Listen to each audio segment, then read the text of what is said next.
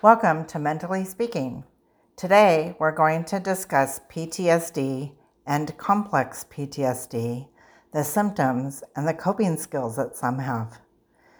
We'll be sharing excerpts from the book Life on the Border Coping with Mental and Emotional Illness, which is available on Amazon. PTSD and complex PTSD differ in the trauma one experiences. PTSD is usually from a one time trauma, and complex PTSD is from repeated trauma. Most of the symptoms are the same, like flashbacks, nightmares, hypervigilance, anxiety, and depression. Along with those symptoms, complex PTSD also includes long term difficulties in maintaining relationships, difficulties managing emotions, strong feelings of worthlessness and guilt, physical symptoms like headaches, chest pains, and stomach aches, and suicidal thoughts. I had never heard of complex PTSD, not from professionals, until a friend who has it shared with me what it is. I know it's what I have due to the repeated trauma of domestic violence I endured. Over 35 years later, I'm still hypervigilant, especially in a group where I need to sit in the back of a room against the wall so nobody is behind me. It's just an automatic thing I do.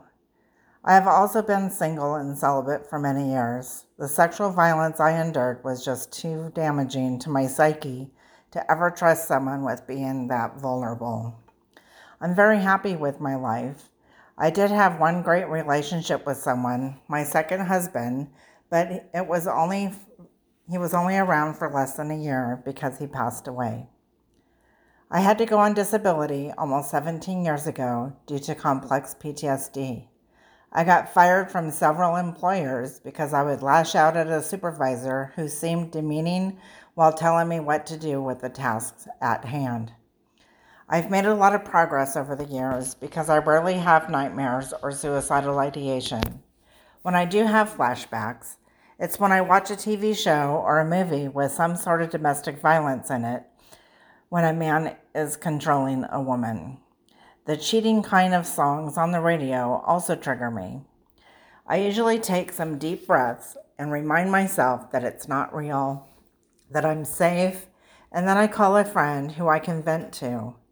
Writing also helps get out what I'm feeling. There's power and magic when pen meets paper. One woman shares how EMDR therapy has helped her PTSD. EMDR stands for eye movement desensitization and reprocessing. It helps her face things that she gets emotional over. Having a dog also helps her emotional state. A veteran has PTSD from a one time trauma while in the Navy when his ship was hit by a mine.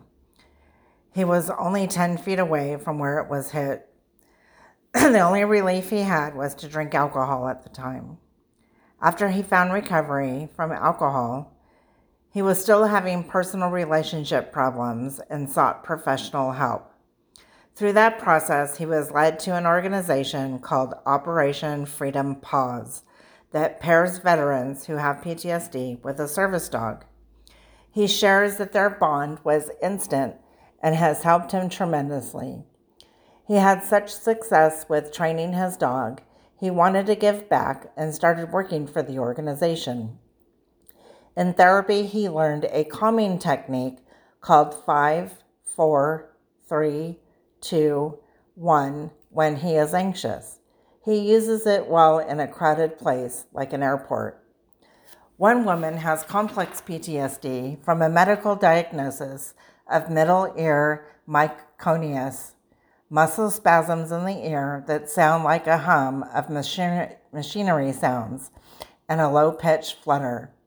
It comes and goes.